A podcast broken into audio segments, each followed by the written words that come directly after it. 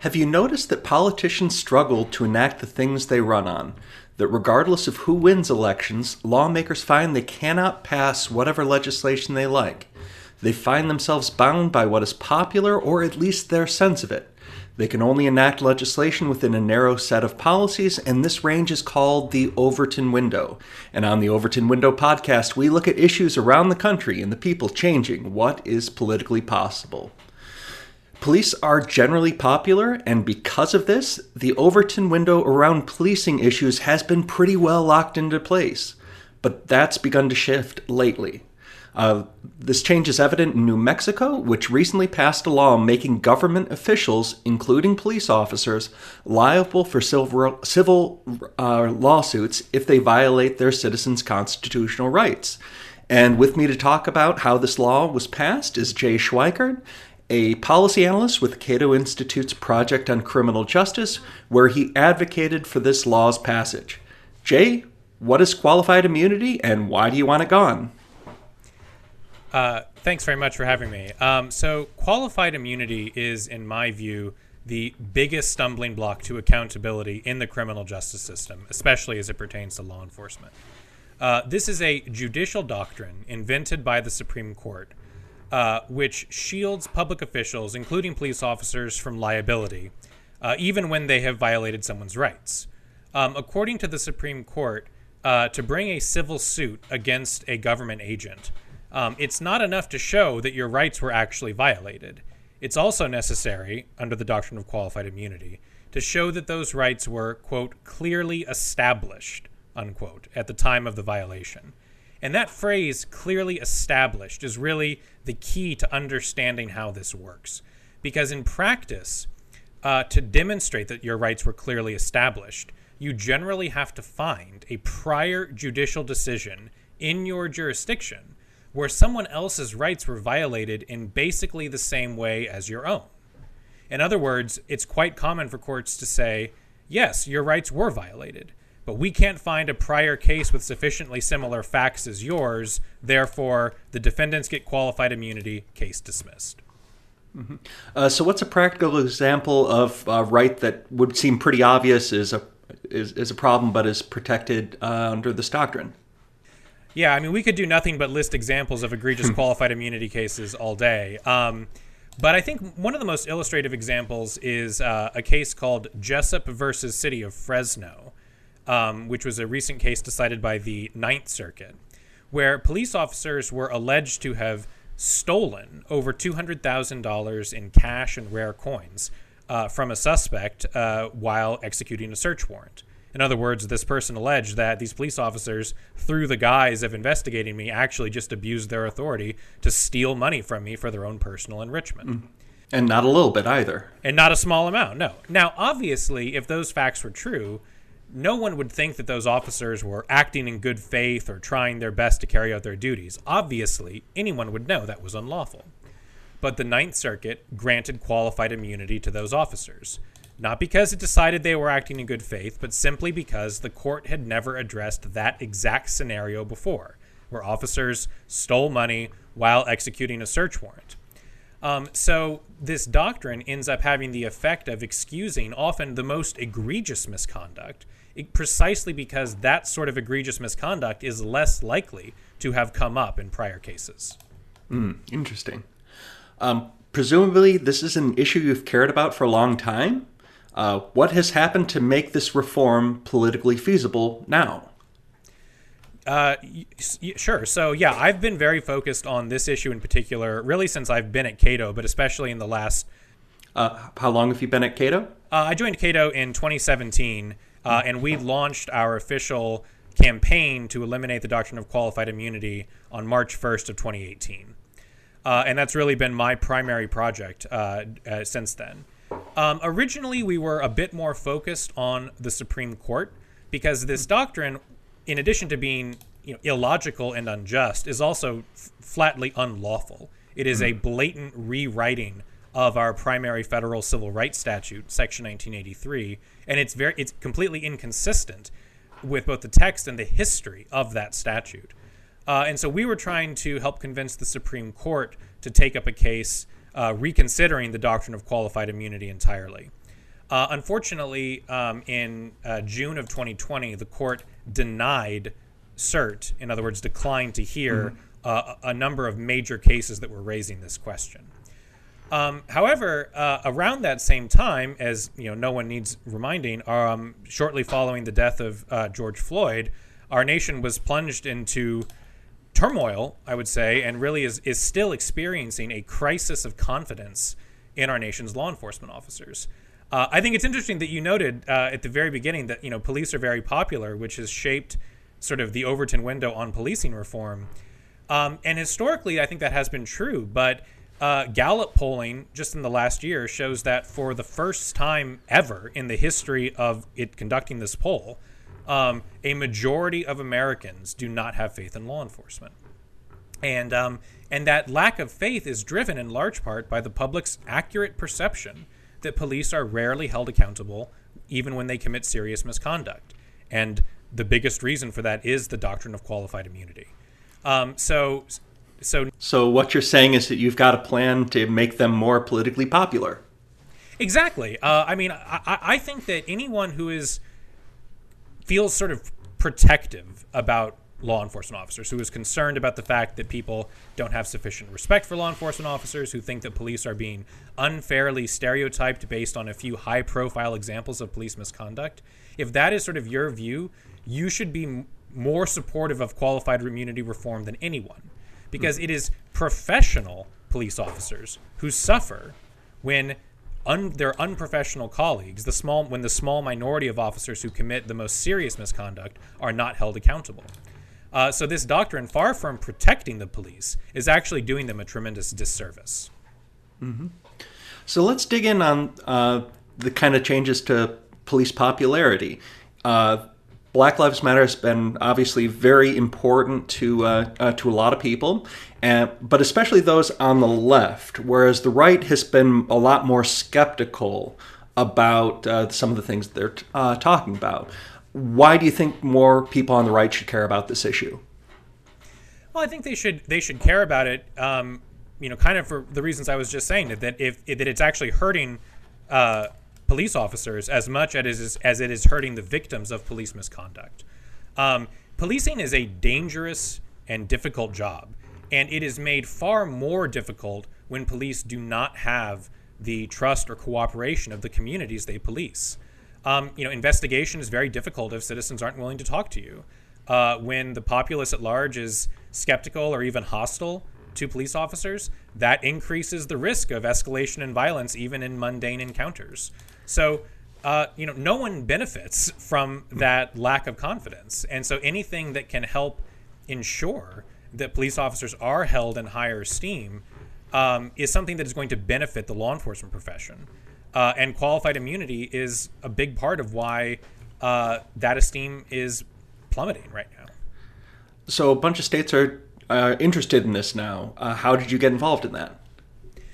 Yeah, so, you know, after it sort of became clear to us that um, the Supreme Court was unlikely to reconsider this doctrine, we really shifted our priority to the legislature, both uh, in Congress and at the state level. Um, obviously, we would prefer, uh, you know, we would we think that Congress can and should, uh, you know, amend Section nineteen eighty-three, basically to clarify that it means what it says, that a public official who violates someone's rights shall be liable to the party injured, and that qualified immunity shouldn't apply. Um, and, and, you know, this really is an issue that I think needs um, a national solution so that everyone's constitutional rights are protected.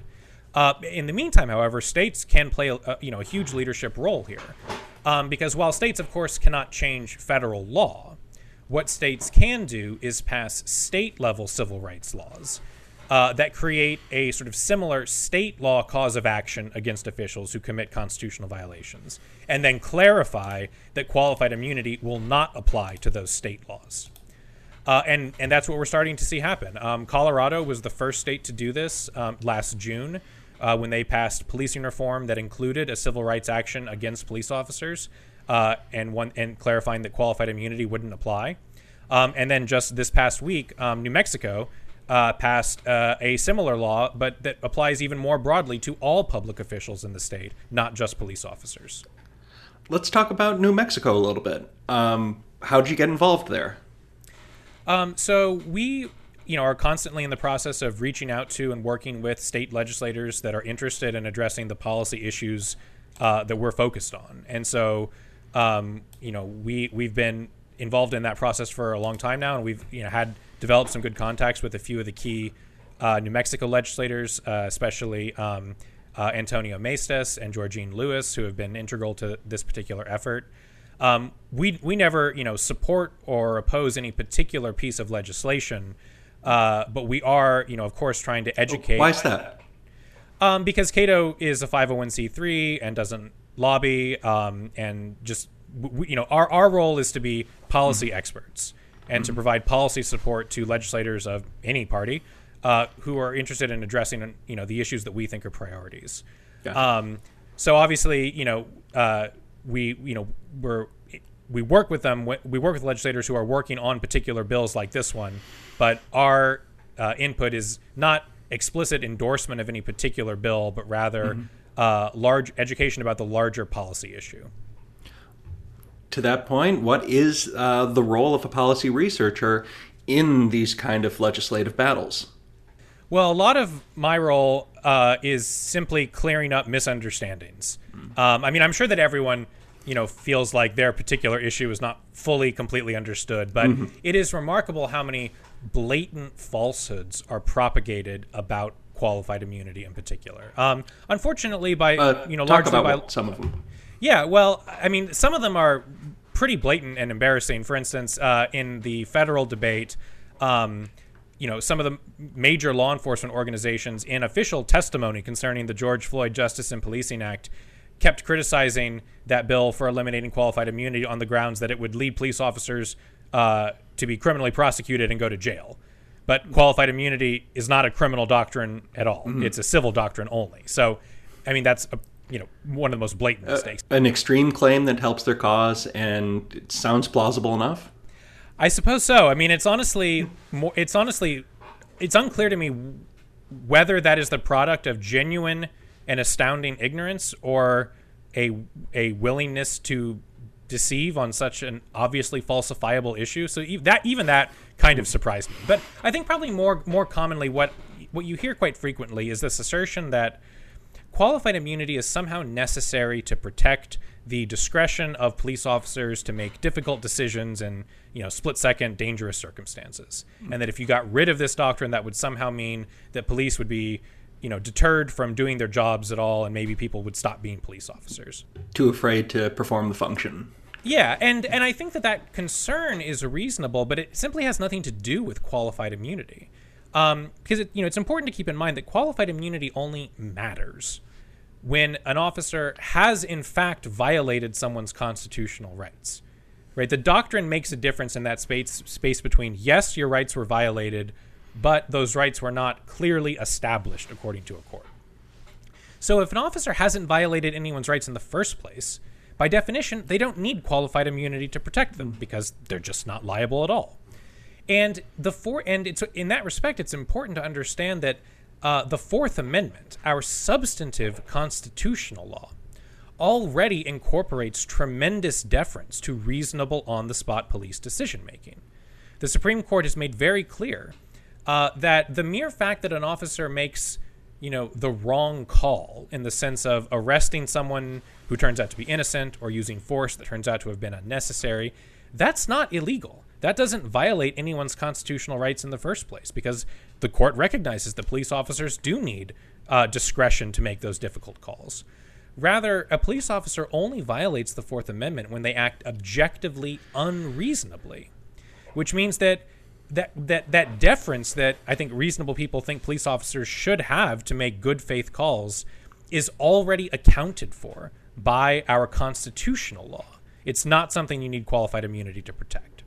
Uh, but that point is is so consistently misrepresented that uh, I am constantly having to work to explain to legislatures and their staff why eliminating qualified immunity doesn't mean officers are going to be afraid to do their jobs. It simply means that officers who act objectively unreasonably can be held accountable.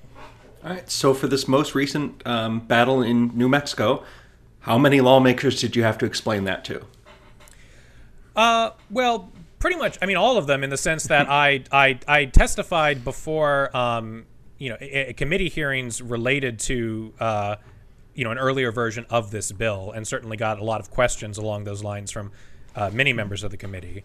Uh, and then I also, you know, held a uh, basically like a policy briefing for the entire legislature. Um, I don't know that every single member attended, mm-hmm. but there, you know, dozens of members were in attendance, and their staff was in attendance. And again, this was a point that.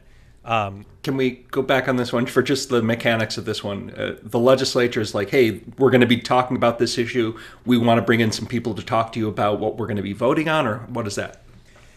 Yeah, basically, it, my understanding is that some of the, you know, legislators that we were working sort of closely with, who were kind of driving this issue, uh, you know, wanted to host a um, basically, I mean, an informal uh, briefing for any for all interested legislators and their staffs to discuss the issue of qualified immunity, since that was obviously a focal point of this particular bill. Um, and so, you know, we had they held a virtual briefing, you know, where, um, you know, at least dozens of uh, legislators and their staff were in attendance, where, you know, this was an issue that we discussed. And, you know, there were questions about it in a number of different forms. Um, and, you know, hopefully I was able to provide some clarification Uh, to the members to understand, you know, exactly what was actually at stake with this proposal. Mm-hmm. Uh, who are your allies on the issue?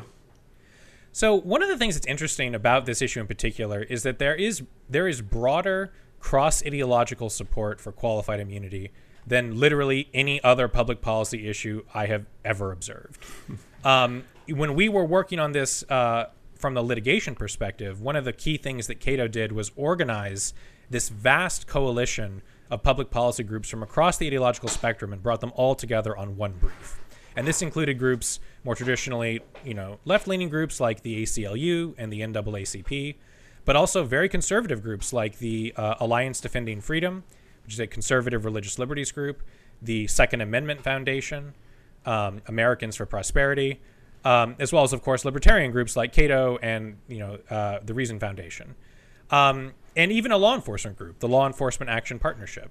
Um, and uh, who are they? Uh, they are a, uh, you know, re- a reform-minded law enforcement group that um, uh, in, in this particular issue has been very, you know, supportive of qualified immunity reform, uh, both at the national level and also on a state-by-state level, precisely because they recognize how this doctrine is actually making their jobs more difficult and not protecting, hmm. uh, you know, responsible police officers. Um, and so, you know, and, you know, I, I, I feel confident saying that the brief that we filed on behalf of all those groups is the most ideologically diverse amicus brief ever filed in the Supreme Court. And I think the reason is, is that, you know, all of those groups care about protecting constitutional rights. Maybe we, you know, disagree on the scope of certain rights, or we prioritize different rights in our work, but we all agree with the underlying premise that constitutional rights have to be protected, that if they're violated, there has to be a remedy for that violation. Otherwise, you know, they're not actually doing the work that you want them to. Um, and in that respect, we all agree that qualified immunity uh, is, you know, both an unlawful and unjust doctrine that is standing in the way of accountability for all public officials. Who are your opponents on the issue? So I think, unfortunately, a lot of the opposition really is driven by misunderstanding. Um, there, you know, and pr- predominantly this comes from, you know, what I consider to be like the law enforcement lobby, um, police unions and uh, F O P sort of style law enforcement. Uh, that's the Fraternal Order of Police, right? Yeah, that's right. Okay. um, and again, I don't mean to sort of paint with a broad brush. There are plenty of law enforcement groups that do not support qualified immunity. Um, LEAP, like I mentioned, mm-hmm. as well as the uh, as, as well as Noble, the National Organization of Black Law Enforcement Executives. So this is not monolithic by any means, but, you know, there are a lot of law enforcement groups that, whether out of a, you know, sort of knee-jerk defensiveness toward the profession or genuine misunderstanding about the issue, uh, you know, are urging legislators not to pass qualified immunity reform for some of the misguided reasons I discussed earlier. Um, you know, so th- again, that kind of comes back to, you know, we're trying to equip policymakers with the information they need to identify and push back on those misunderstandings. Um, you know, like I can't tell you how many debates I've had where, you know, there was a member of law enforcement, you know, who's brought in to be like the defender of qualified immunity. And by the end of the the debate, they're basically saying, okay, well, sure, if an officer is acting objectively unreasonably, they shouldn't be immune. I'm just saying, you know, you shouldn't be able to sue them for good faith mistakes. And it's like, great, we completely agree, and you're not talking about qualified immunity. Um, so, you know, so again, it is mostly, unfortunately, you know, law enforcement organizations that are pushing back on this. Um, but I think over time, you know, we're going to start, as we can, you know, keep working on clearing up those misunderstandings. Um, you know, I hope that even that opposition will fade. And I think it, you know, it's noteworthy in, in Colorado in particular, um, the, you know, police unions there didn't oppose that bill. Um, they weren't enthusiastically supportive of it, but they were neutral on it. Um, and I think that's, you know, in part because there was a, a, you know, serious conversation among stakeholders about what actually would be the effects of that proposal. And you're not aware of any non-police organization that supports qualified immunity or... Um, I mean, I wouldn't go that broadly. Um, mm-hmm. I, I think, I believe there are, uh, you know, a few other, you know, perhaps more conservative leaning organizations that have, uh, you know, for instance, I, I believe that the Manhattan Institute, I've seen some of their authors, um, criticize qualified immunity reform. I'm not sure whether the institution has a has a position on it, the issue more generally.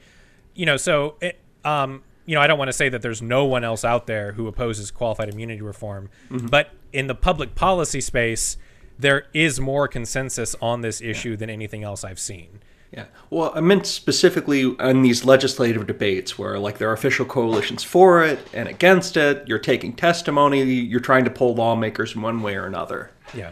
Actually, I suppose what I would add is, aside from law enforcement organizations, especially when it comes to um, state legislation, mm-hmm. there have been, uh, you know, like organizations of municipalities, sort of associations of like cities and towns and states that have opposed qualified immunity reform, basically mm-hmm. from a financial perspective, mm-hmm. claiming that it would, um, you know, simply cost too much um, to, uh, you know, fund judgments against government agents who violate people's rights. And, and what I find sort of very telling or even perverse about that opposition is that it's basically saying the state cannot afford to protect the constitutional rights of its citizens. And I don't think that's true. But if it were true, that would be even even extraordinarily more serious problem. Because if there, you know, I'm not I'm not going to say that there won't be any financial impact from these proposals. In some sense, I would expect there to be at least some financial impact. Otherwise, you know, maybe they're not having the effect we think they should. But, you know, it's important to keep in mind that if this, to the to whatever extent this is a serious financial, uh, you know, burden on municipalities, what that necessarily means is that there are currently major constitutional violations going unaddressed. So, you know, these the civil rights laws are supposed to have both remedial and deterrent effects. So to a certain extent, the financial impact is a feature, not a bug, because that's what gives both municipal municipal organizations as well as individual defendants the right financial incentives to make sure that they conform to constitutional limitations. Um, so, you know, I think that, that that opposition is very misguided, but that is sort of the other sort of primary institutional opposition to qualified immunity reform that I've seen, you know, like municipalities and the various organizations that represent them. Mm-hmm. So in this particular battle in uh, New Mexico, you've got the legislative champions. They're very interested in getting this one. They've worked to get their uh, get enough votes to get this passed. And you're in here to try and help make sure, keep everyone on, on board, respond to objections from both supporters and opposition, uh, or supporters and opponents. Um, uh, how, how important is that role? Um, I mean, I, I hope, I think it's important. I, I mean, I think that we're making making an impact here. I mean, I, I think one of the advantages of coming at this from Uh, from Cato and from a libertarian perspective is that uh, I think we have some credibility to, in the sense of credibility as nonpartisan policy experts, right? I, I think that mm-hmm. there are, you know, plenty of issues. You know, it, I don't I don't think anyone's under the illusion that, you know, the Cato Institute and, you know, libertarians who work there are you know, generally in agreement with either Republicans or Democrats, you know, across the board. Um, but we're willing to work with anyone who is interested in, in our policy priorities, and qualified immunity is a top one. So I think that that gives us some um, credibility to, you know, speak across the aisle, to explain, you know, perhaps to more conservative leaning legislators why this isn't a super lefty defund the police kind of proposal. This is something that actually stands to benefit law enforcement as much as anyone else. Um, you know, I, I mean, in Colorado, um, you know, that the, the, the proposal there passed with overwhelming bipartisan support. I believe the final vote in the Colorado Senate was um, thirty-two to one. Um, it was a little bit more um, partisan in New Mexico, unfortunately, because I don't think this is or should be a partisan issue.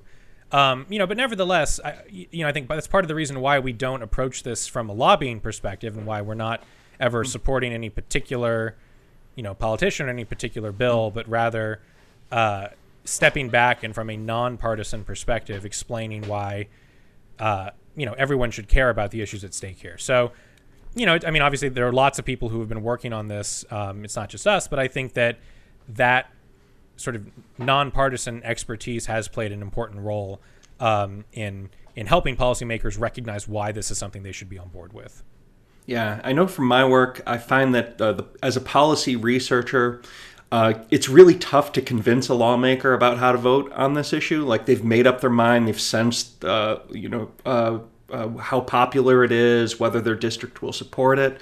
But where you really, uh, where you do have an impact is that if you don't have answers to tough questions, they lose confidence in, in, in, in their positions. If you do have good answers, they gain confidence. So it's it's just an, a necessary um, uh, role in these legislative debates.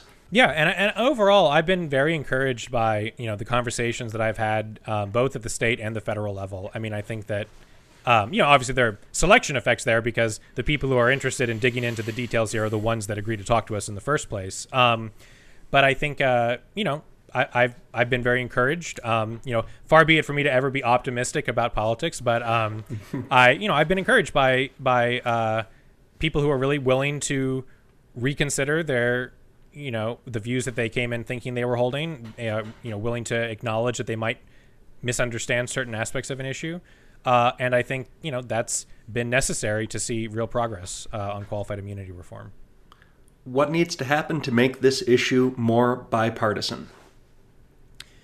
Um, I think an increasing, again, you know, increasing recognition about the ways in which this is hurting police officers. Um, you know, I, I, I find it I find it funny. I'm always I've kind of been tempted to write a somewhat sarcastic criticism of like the F O P opposing qualified immunity reform, because what they're what they effectively must be saying is our officers are so unprofessional that the only way, you know, and, and not just so unprofessional, but so, um, you know, callous, that the only way they'll even consider doing their job of protecting people is if you ensure they won't be held liable even when they break the law, right? They're such miscreants that that's what they need to do their job. And that, to me, if I were a police officer, I would find that incredibly insulting. And yet that somehow is, you know, the pro law enforcement position, mm-hmm. or at least they think it is, which in my view is not just wrong, but entirely backwards. Um, so I think that, you know, the more that, you know, policy leaders in this area, um, and, you know, I think even especially, maybe even especially, you know, um, Democrats, you know, who, who maybe can have some credibility in exp- explaining why this is not, you know, some knee-jerk hostility toward police officers. This is recognizing a problem that plagues citizens and the police alike. Um, you know, so I, I always, you know, encourage policymakers to make that point very clear, because um, I think that's really key to getting, you know, bipartisan, cross-ideological uh, consensus on this issue, which, again, I think there is in the public policy space. But, you know, it's somewhat harder to translate that into um, political outcomes. But, you know, I think we're making progress. Yeah, what you're saying makes me a lot more optimistic about this issue, because it sounds like it's largely a trust problem. Um, people who are engaged in this one, that have this uh, protection, don't trust uh, changes to it. And it'll just take some time and some experiments like we're engaging in now in in Colorado, New Mexico, and New York to show that the fears are are, may, are, are unlikely to be justified. Yeah.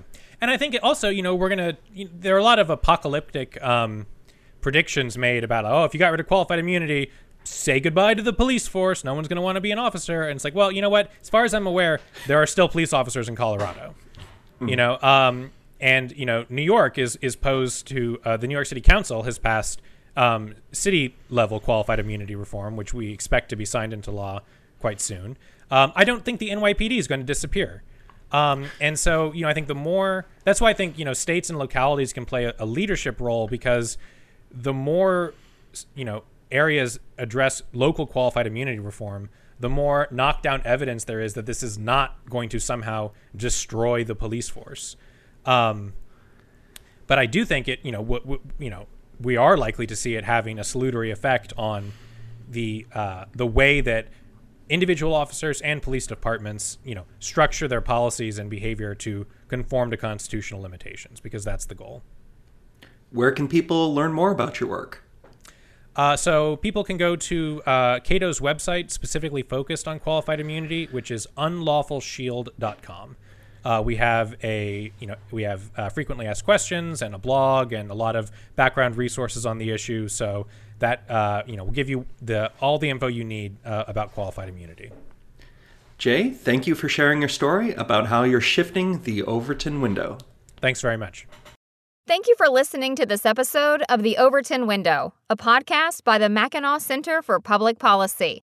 Learn more about The Overton Window at w w w dot the overton window dot com.